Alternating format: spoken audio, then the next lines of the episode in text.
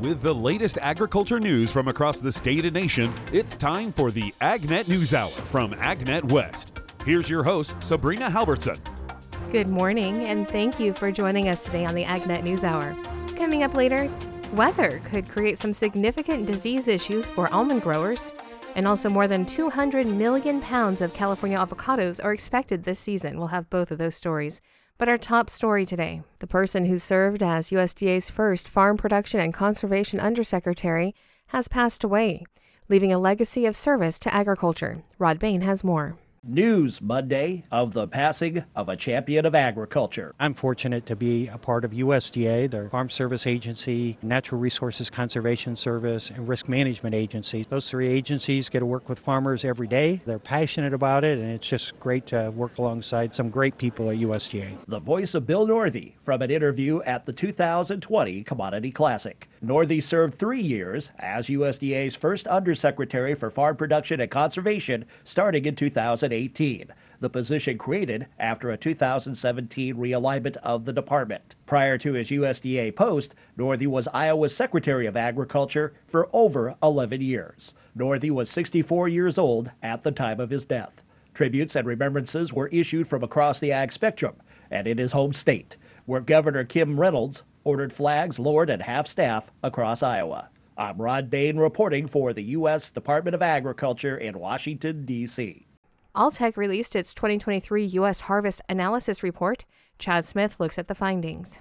Dr. Max Hawkins, tech support for the Alltech mycotoxin management team, says to follow the weather to find the mycotoxins. You get into the western corn belt and some of the northern prairies, it was very dry. When we get into really dry weather, we tend to have fewer mycotoxins because we kind of take the fusariums out of the equation. But we still had aspergillus toxins. That could be a problem because aspergillus is what produces aflatoxin, and we did find it further north than we typically would. We found it into northern Iowa, into the Dakotas, and it was even maybe a little more severe than normal, even into the southern portions of the Canadian prairies. As that season progressed, the rains came in, the eastern corn belt began in July, and that kicked off the fusarium molds, the fusarium mycotoxins, and they're much more highly occurring as we get east of the Mississippi, get into the Ohio Valley, and then follow that upward through Michigan on into Pennsylvania, New York, and New England. He says mycotoxins carry severe risks to animal performance and health. And those performance factors can just be from feed intake, digestive processes, gut wall integrity, liver function. They can also impact the animal's ability to develop fully expected titer from health treatments. If we get into breeding herds and breeding flocks that are vaccinated on a regular basis. We may not get the full expected titer levels because of the lowered immune response that we see in the animal. This year, where a lot of the livestock industry is under some economic pressure, anything that happens that makes feed efficiency, gain, those types of things less, that even complicates things much more. So if you can't get the expected health, if you can't get the expected performance, we can trace a lot of that back to mycotoxin pressure. Hawkins says producers need to regularly test their feeds and ingredients. Mycotoxins can increase during storage periods. So as they increase later on this winter and into spring, what was a safe crop back in fall now may be somewhat of a risk. What was a risk in the fall now can be an extremely high risk. That's why we recommend that they continue to test periodically, particularly as we break into new sources of grain and forages as we move into the winter and spring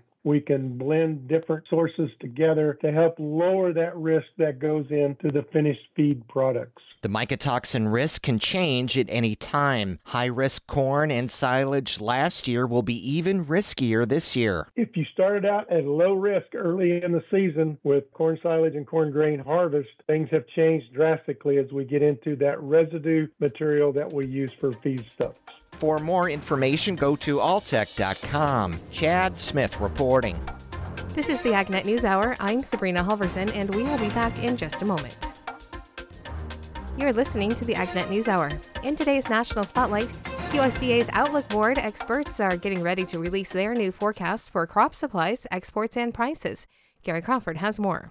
USDA's Outlook Board analysts are getting ready to produce this Thursday's new round of monthly crop supply and demand forecasts. But unlike last month, when analysts had new revised estimates for all the major U.S. crops to work with, this month we, you know, we're not getting anything new regarding domestic supplies. So, USDA Outlook Board Chairman Mark Jekanowski says analysts will be focusing on two things. One, production prospects for competing crops in South America, and two, on the market situation for this past season's U.S. crops. U.S. farmers are marketing the crops that they harvested this past fall. So, we're looking at the uh, export pace for all of these commodities and um, trying to piece together what that means for our total volume of exports for the marketing year. USDA will have forecasts for exports, domestic use, and prices. All of this coming out this Thursday, noon Eastern Time. Gary Crawford for the U.S. Department of Agriculture. That's today's National Spotlight. In today's livestock news, the smallest cattle herd in decades means record beef prices may be on the way to the grocery store soon. Michael Clements shares more on what this means for farmers and ranchers.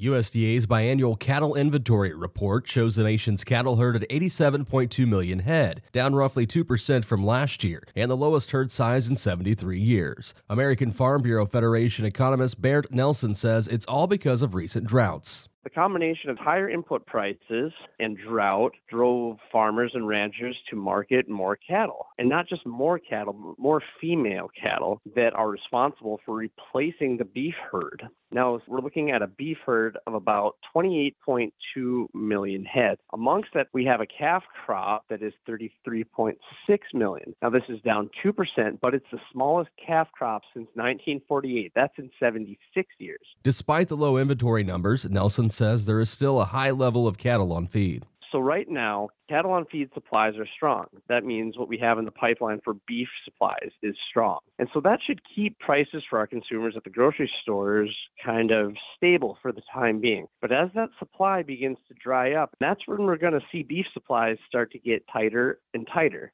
And this could lead to the record prices that I think are going to occur in 2024 and 2025. Nelson says that while some cattle producers will benefit from higher prices, tighter inventory doesn't mean good news all around. But not all farmers are going to be seeing that. You know, when we look at guys that are trying to expand, for example, they're going to have to pay higher dollars to get their hands on cattle to expand their operation. So a little bit of a black swan event that can occur with these higher prices. Read more on the market intel page at fb.org. Michael Clements, Washington. Wyoming rancher Mark Eisele was handed the gavel during the 2024 Cattle Industry Convention held last week in Orlando, Florida.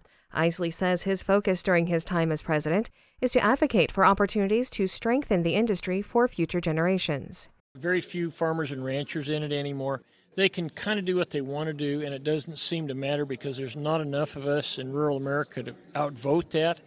But we're so critical. Everybody wants to be well fed. Well, that's what it takes to be well fed. You've got to keep these ranches and farms in transition. You have to be able to go to the next generation. You have to keep them viable.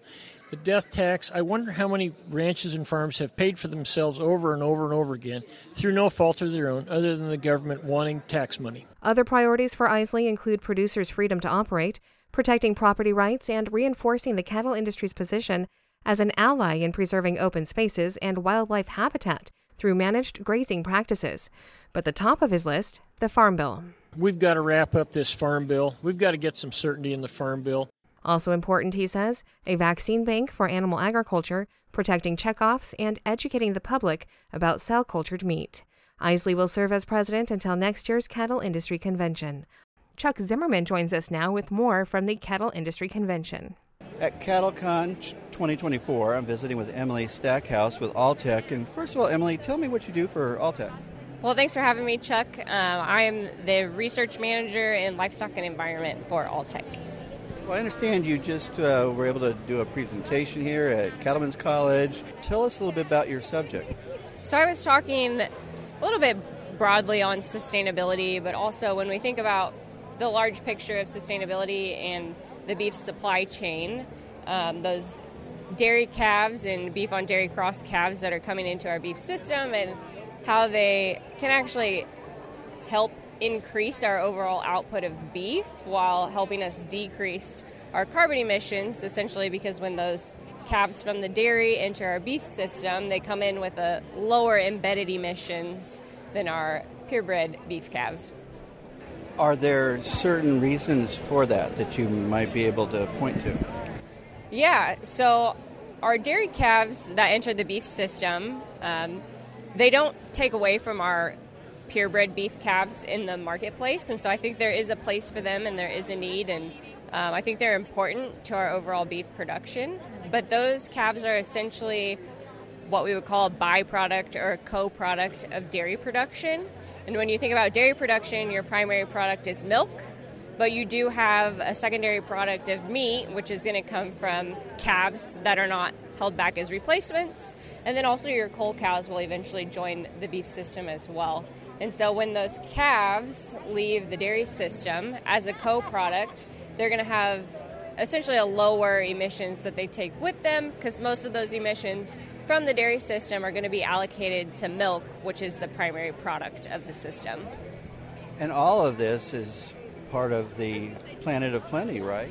Yeah, definitely. It fits into our, our Planet of Plenty vision at Alltech, where we're striving for nutrition for all, replenishing natural resources, and revitalizing economies. Here at NCBA, they did their sustainability forum, which is something they've been doing for quite some time. Not a new subject, but something that's near and dear to the heart of Alltech as a company. Yeah, certainly. I think Alltech was talking about sustainability before we all referred to it as sustainability. Um, so it's something that we think about on a daily basis here at Alltech.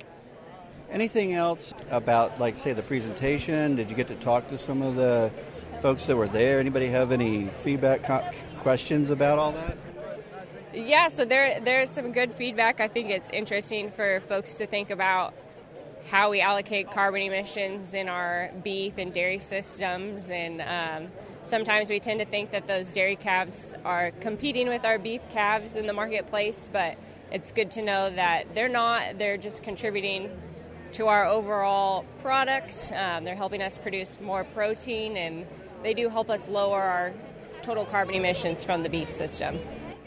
Wonderful. Well, thank you very much, Emily. It's great to meet you here at CattleCon 2024. I'm Chuck Zimmerman reporting. This is the AgNet News Hour. I'm Sabrina Halvorson, and we will be back in just a moment. Welcome back to the AgNet News Hour. I'm Sabrina Halvorson. Coming up in a few moments, we'll have today's This Land of Ours report, but first, more of the day's agriculture news. And with today's AgNet West headlines, here's AgNet West Farm News Director Brian German. Information from the U.S. Department of Agriculture indicates that the farmer's share of the food dollar came down in 2022. Data provided by USDA's Economic Research Service demonstrates that U.S. farming operations received 14.9 cents per dollar spent on domestically produced food in 2022, illustrating a decrease of 0.3 cents from 2021. This portion covers operating expenses and input costs from non farm establishments. The remaining 85.1 cents, known as the marketing share, goes to industries involved in transporting, processing, and selling food to consumers. The overall trend reflects a decline in the farm share over the years, attributed in part to increased spending on food away from home, where farm establishments receive a lower share due to added meal preparation costs. For comparison, the farm share was measured at 17.5 cents per dollar back in 1993. The Supporting Farm Operations Act has been introduced in the U.S. House of Representatives to address the escalating costs of agricultural labor. The legislation aims to freeze the adverse effect wage rate for H-2A non-immigrant workers for two years, maintaining 2023 wage levels until the end of 2025. Various ag industry groups, including American Farm Bureau Federation and the National Council of Farmer Cooperatives, support the bill, acknowledging the pressing need to mitigate rising farm labor expenses. The wage rate has more than doubled since 2005 to a national average of 17.55 per hour in 2024. While seen as a necessary step for immediate relief, industry representatives emphasize the need for broader agricultural labor reforms in the long run.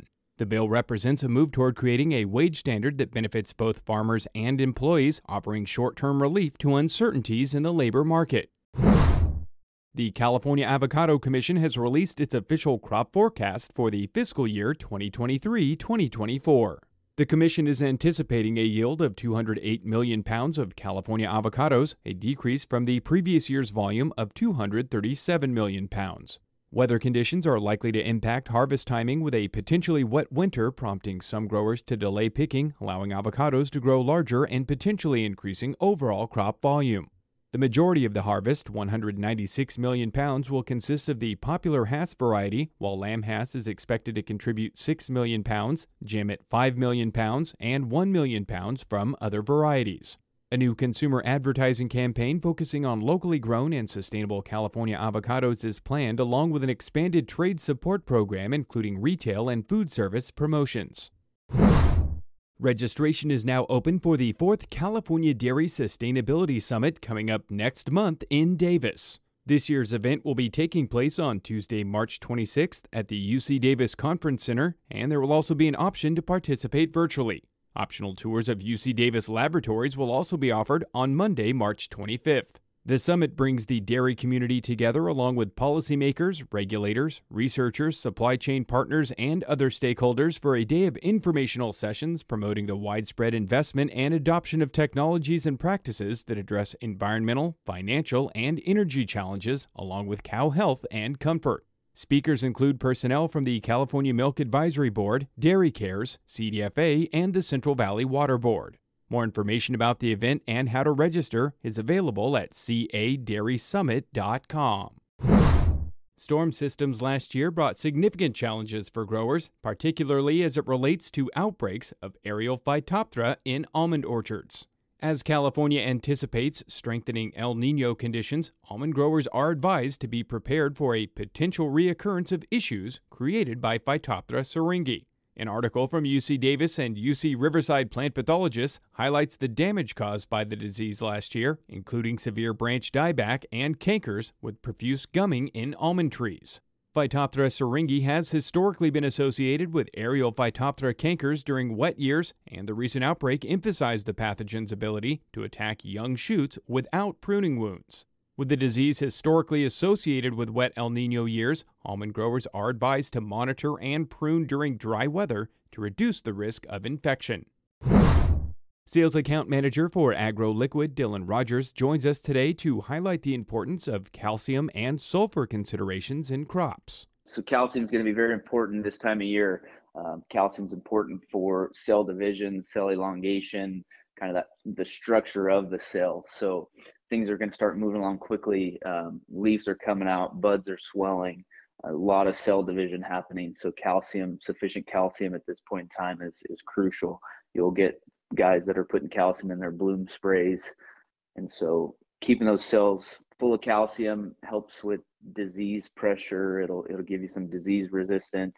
And in the long run, it's calcium is going to give you a you know a healthier crop a healthier nut a more quality nut. So definitely make sure that uh, your calcium levels are sufficient. Uh, as far as sulfur you hear in the you know the nutrition world and, and fertilizer world you hear the buzzword synergy a lot.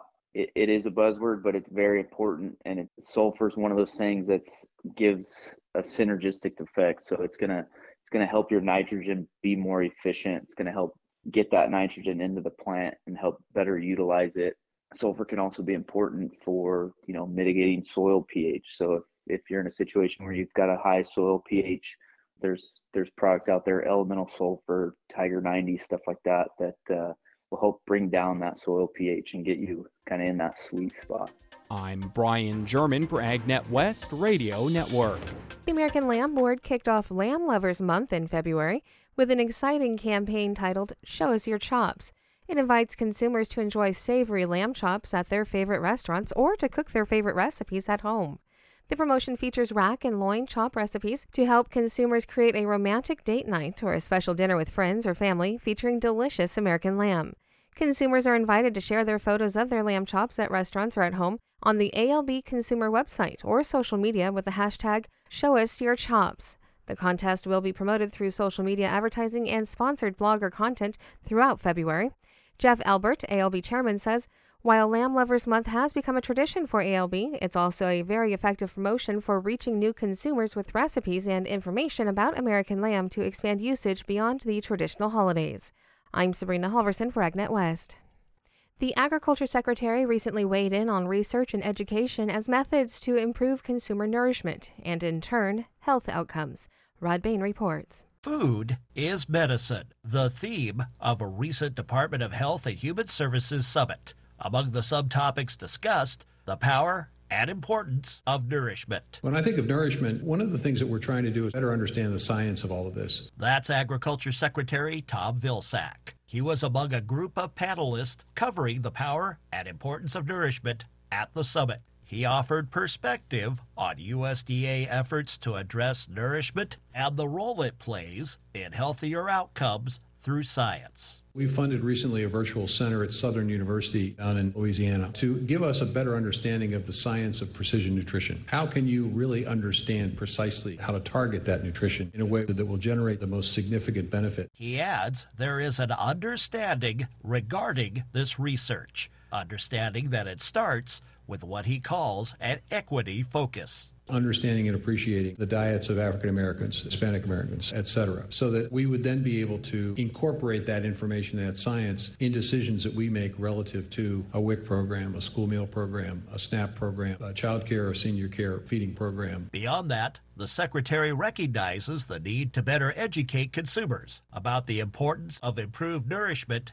to overall health and wellness. So, our SNAP education and training program, I think, is an opportunity for us to work collaboratively with states to encourage them to do with us a better job of educating SNAP beneficiaries of how to utilize that dollar in a way that is supportive of nourishing and also recognizes the financial challenges that these families face. Secretary Vilsack adds the focus of food as medicine also provides an opportunity to shift the focus of agricultural production from quantity to diversity. It recognizes that so many small and mid-sized producers need different sources of income and different streams of income in order to survive, in order to thrive. A personal reason is behind the Agriculture Secretary's thoughts on and focus of improving nutrition in consumers and in turn bettering their health losing both parents at a young age due to what he says were environmental and food issues. I think there's also a recognition that as we learn more about the science behind food and its capacity to, in fact, be medicine, we can indeed reduce the risk of chronic disease in this country, which obviously will have an impact on the individuals who will lead healthier lives. There are also the potential impacts to fund other aspects of our nation's economy. We spend a great deal of government funding and, frankly, of our own individual finances on healthcare and healthcare insurance. To the extent that we can be a better consumer, if you will, reducing the risk of chronic disease, we can also, I think, free up resources that can then go into building a healthier and stronger country and world. I'm Rod Bain reporting for the U.S. Department of Agriculture in Washington, D.C. The Clean Fuels Conference is underway this week in Fort Worth, Texas. Chuck Zimmerman is there. It's time for the 2024 Clean Fuels Conference, and to preview the event, I'm talking to Donnell Rehagen. He's the CEO for Clean Fuels. So let's start with uh, describing the connected energy theme. Well, it's very important for an industry like ours. You know, we're still relatively small, but we're growing fast, and so the it's important for us to make sure we're bringing all of the parties together that are involved in our industry, and it's something we're very proud of. And this conference offers that. Everybody from feedstock growers feedstock processors all the way through retail. So our whole supply chain from the farm field to the fuel pump is represented here at this industry. Well, we've got lots of sessions, uh, industry company displays, and lots of networking. So, give us an overview of some of the key topics and speakers.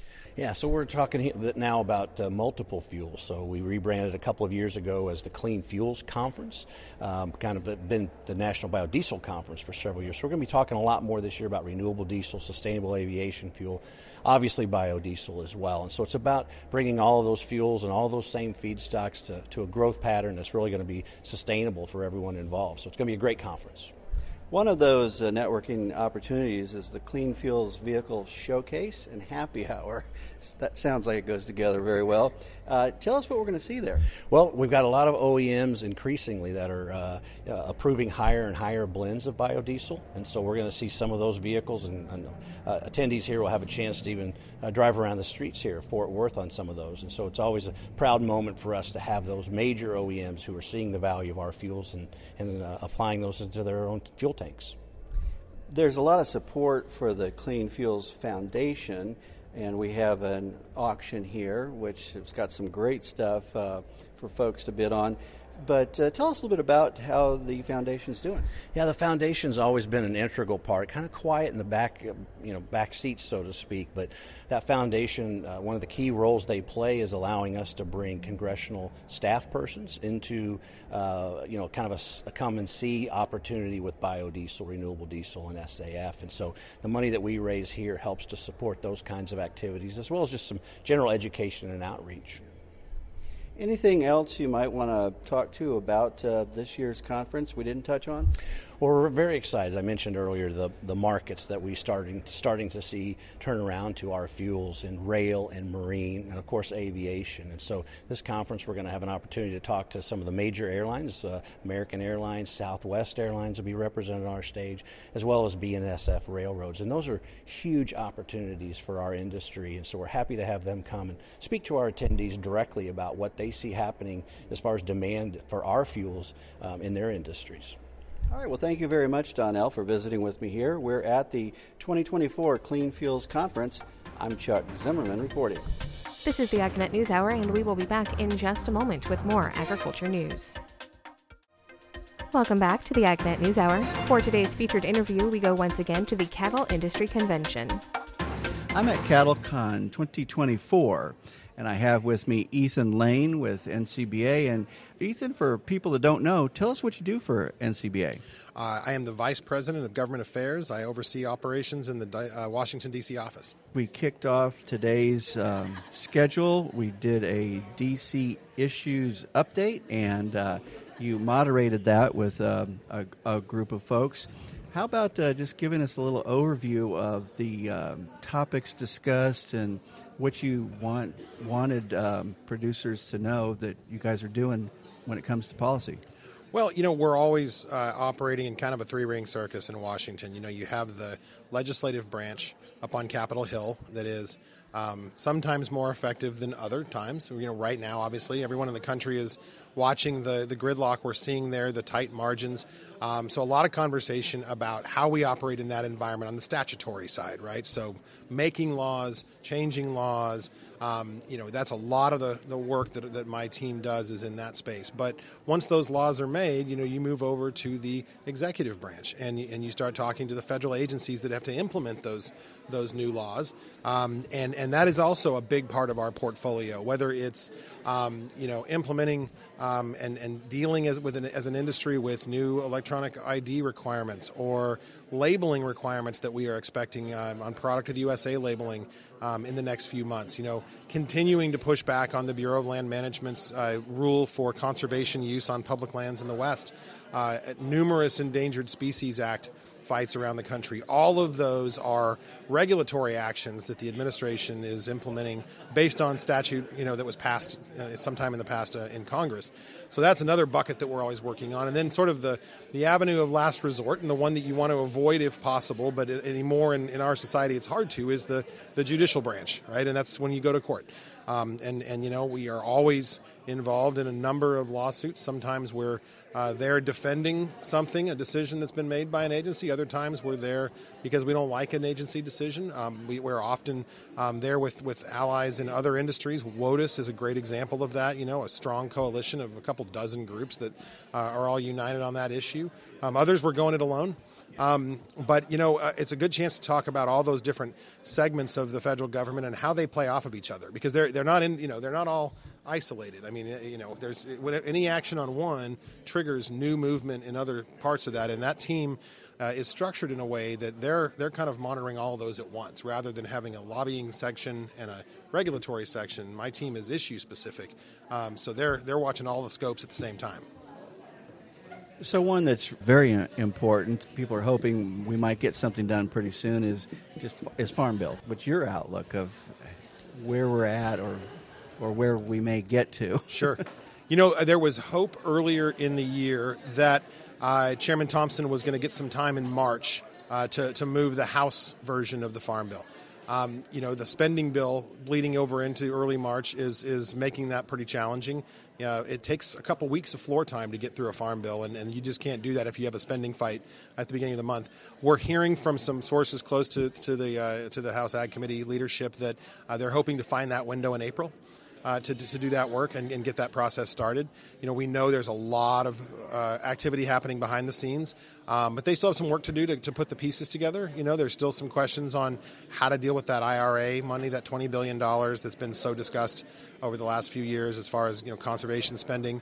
Um, you know, we, we still have, I think, probably some discussions to be had on the on the nutrition side, which is 85% of that bill. Um, you know, the the food assistance programs. Um, you know, and and all of that has to happen uh, in a way that there's some confidence the bill's going to pass. That that maybe means you know that by the time uh, folks go to the polls to vote, um, you know we're we're at a point where they can start to get some movement there. I know they're wanting to do it sooner than that. Um, it's going to be very difficult, I think, for them to, to do that, despite all of their good work. Uh, you know, in this environment where you have that Freedom Caucus end of the Republican Party voting no, even on their own priorities. You know, if they don't like the way the wind is blowing that day, um, that's very difficult to do a one and a half trillion dollar farm bill package in, in that kind of environment. So um, I think the idea is to get as much real good solid work done on a product as you can and then look for that right opportunity to get it passed. What would you put as some of the other really highly important issues that you're dealing with uh, and will be continuing to deal with here? Yeah, at the top of the list, without question, is this surge of animal rights activity we're seeing in the ag space. You know, it's a farm bill year or farm bill couple years, um, and and those groups, about 45 of them at the beginning of this process, and it's everything from HSUS and ASPCA to Direct Action Everywhere, and you know, I, uh, Organization for Competitive Markets. They're they're operating on animal rights funding, um, and and uh, Farm Action. Um, their goal is to, in their words, remake the American food system in this farm bill. And what they mean by that is uh, put all of us out of business, right? Put our put our producers around the country out of business. Um, and, and, they don't really hide that too much, although their tactics have changed. And they've they've tilted up these these astroturf groups, is what we call them. It's like fake grassroots groups. Um, you know, they're they're uh, they're they hire lobbyists in Washington and, and they, they go up to Capitol Hill and they say, don't listen to those big ag groups. Uh, you know, those aren't real farmers. The, we're the real farmers because, you know, we're closer to the ground or, you know, and, and, and often it's one or two people that, that have some, you know, some, some goats or a couple cattle or whatever else that they, that they drag up to the hill and say, see, here's our farmer. And, and they disagree and this is who you need to listen to. They spend a ton of money on media. They spend a ton of money on advertising and newspapers. They have panel trucks driving around Washington, D.C., pushing back on the EATS Act um, to help the pork industry with their Prop 12 problem, uh, pushing back on checkoffs. They want to gut the federal checkoff system. Um, they're hitting on all cylinders on all these different areas. Um, it's not resonating. Lawmakers are smarter than that. They can see through that, but boy, it's relentless, and it's, it's something that we're spending a lot of time on. How about when it comes to something like uh, what we call the border crisis and the things that are could be being done through our leadership in DC have not been, but it's it's kind of a constantly changing thing. But it's a it's a serious issue that has a, a real impact, especially on cattle ranchers along that border area. This goes all over the country at this point. Oh, it does, and and you know I think you have a couple different uh, stories happening at once there, right? You know, you have members of Congress that have spent a lot of time going down to the border, looking at the problems down there, seeing how uh, how broken that system is. Um, I think they're going back down again next week for another hearing uh, at Eagle Pass. You know, this is something that has really captured the attention of lawmakers because their constituents are calling them about it. Uh, the Senate has been working on a compromise there. Senator Lankford um, has been negotiating for months, trying to get something put together that makes sense. Um, you know, that has not been received well in the House. Uh, you know, and, and, so here we sit, and, and there's this added element of the presidential campaign, right? And you hate to politicize these things, but the reality is that's the environment we live in. And you know, I think there's some hesitancy to give uh, the Biden administration a win, right? And and and save it for Trump, maybe. And that kind of seems to be what he's telling the Hill right now is is you know, don't give this guy a win. Let me be the one to, to fix it. Um, the, the, the issues are pretty critical, so I, I hope that's not the, the, the route that we go. Uh, but it certainly is something that um, uh, is lacking agreement on how to get a path forward right now. So, when you had your uh, session today, you had standing room only, so showed huge interest in this. And I think that that's a good thing for our producers to understand the issues. How, how do you think um, things went over with our group that was there, members? You know, a lot of positive feedback, uh, a lot of uh, a lot of good questions. You know, we try to present kind of the top line issues, and then we know this is the best thing about this industry, right? You get six or seven hundred people in a room like that this morning, um, and and the things that you never thought of that somebody came to this meeting just to talk about that issue, right? And and you can tell that story seven thousand times over in this building this week, um, and that's the coolest thing about those kind of meetings is, you know, hey, I came all this way because I this is bugging me and it's causing problems on my ranch, and what do you guys think about this and what can you do to help? A um, lot of that dialogue. Uh, I think we spent the last forty five minutes of that meeting, uh, you know, talking about uh, some of those questions and answers, um, and that's the good stuff. That is, uh, and, and, it was all it was all a, a good back and forth and, and some helpful information, hopefully both ways. So uh, it was it was great. All the meetings have been packed. Um, that's been such a, a, cool thing to see. Um, you know, record crowds in all of our meetings, a lot of engagement, uh, excited producers. Uh, it's a it's a it's a really good thing to see. All right. Well, thank you very much, Ethan, for taking the time to visit with me here. We are at CattleCon 2024. I'm Chuck Zimmerman reporting. You're listening to the AgNet News Hour. USDA's latest State Stories report focuses on both topsoil moisture and winter wheat crop condition for the month of January. Rod Bain reports. Featured aspects of USDA's end of January edition of its State Stories report topsoil moisture and winter wheat condition. USDA meteorologist Brad Rippey starts with topsoil moisture condition ratings. The states that are reporting topsoil moisture, we have seen a marked moistening trend across much of the United States. With Rippey also noting improvement over the past month in the South and lower Midwest. Among those 25 or so states that are reporting topsoil moisture at the end of January, we see quite a list that have topsoil moisture where it is now at least 30% surplus. And almost all that list of states is an area that has been affected by drought quite significantly at some point during the summer or autumn of 2023. Led by Ohio at 62% topsoil moisture surplus. If you flip to the dry side, we still have a few pockets of dryness. Many of them are in either the far north or the far southwest parts of the United States. With significant dryness in states such as New Mexico and Montana. New Mexico, we have had some precipitation there. Some areas have benefited, but still 80% topsoil moisture, very short to short as we approach the end of January. We see Montana leading the north at 68%, North Dakota right next door, 38%, very short to short. Meanwhile, 14 of 18 major winter wheat reporting states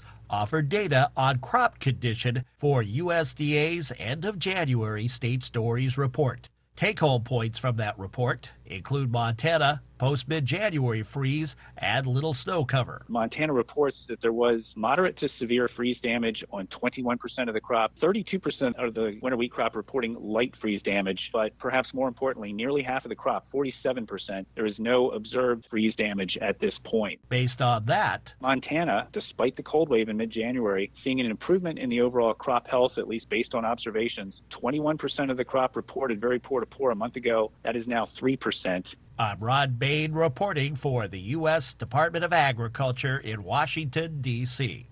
That's today's top agriculture news. I'm Sabrina Halvorson. Thank you for sharing your morning with us.